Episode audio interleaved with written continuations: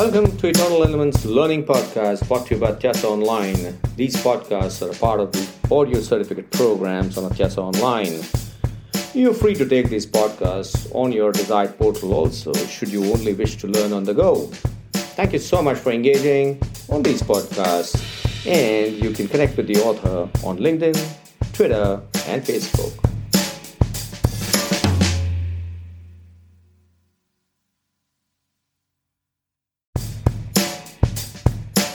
Hi, welcome back. This is Niket Karajagi from Eternal Elements, brought to you by Just Online. We're talking about international business in season 8. We spoke about the free trade theory of absolute advantage in the earlier podcast. This was Adam Smith's theory, where he said that the country's wealth is based on its goods and services that it makes available to its people rather than gold. And then he talked about the fact that whatever you're good at, whatever you're best at, whatever you specialize in, that's what you export and you utilize the specialization of the other country and you import. Amazing world. But what happens if a country specializes or has advantages in multiple products? Now, this is a different scenario, and that's where we talk about the theory of comparative advantage. This was propagated in 1817 by David Ricardo, and he questioned what happens when a country can produce all products at an absolute advantage. Hypothetical situation, but yet in economics it holds true. And this question of what happens when one country can produce all products with absolute advantage resulted in the theory of comparative advantage. It says that global efficiency gains may still result from a trade if a country specializes in what it produces more efficiently, regardless of other countries' absolute advantage. Let's figure this out. Let's figure this out. What does it mean?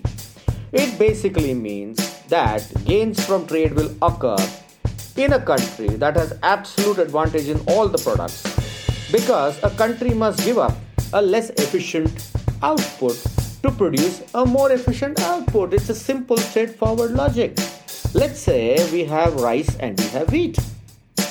Now, if a country has an absolute advantage both for rice as well as for wheat, however, if let us say wheat requires more factors of production it may therefore be less efficient to produce wheat, so there is an absolute advantage for wheat. And therefore, what should the country do? If rice is where your absolute advantage is and you're extremely efficient in producing rice, you must still produce rice and give up wheat. Now, this is something which is very, very difficult to digest for a lot of countries because what it says is that there are advantages to trade even if one country enjoys an absolute advantage in production of all the products. Why do you want to orient all your resources into two different products or maybe multiple products and those products which are lesser efficient than the principal product and therefore countries must focus on where their absolute advantage is where is the maximum efficiency and export that product. That's the theory of comparative advantage. So, what's the difference in the theory of absolute advantage? Absolute advantage talks about one product which is specialization, whereas the theory of comparative advantage talks about maybe you have advantages in multiple products. And that's the beauty of the theory of comparative advantage. Now, this is a logic which is an extension of the theory of absolute advantage. But then there are countries world over which have immense process technologies, which have even immense capital, and they are the ones who could have a comparative advantage.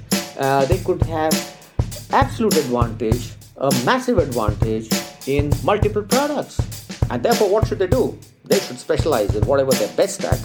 They should export whatever they're extremely efficient at. Simple, straightforward rule of international business. Look at your company, look at your country.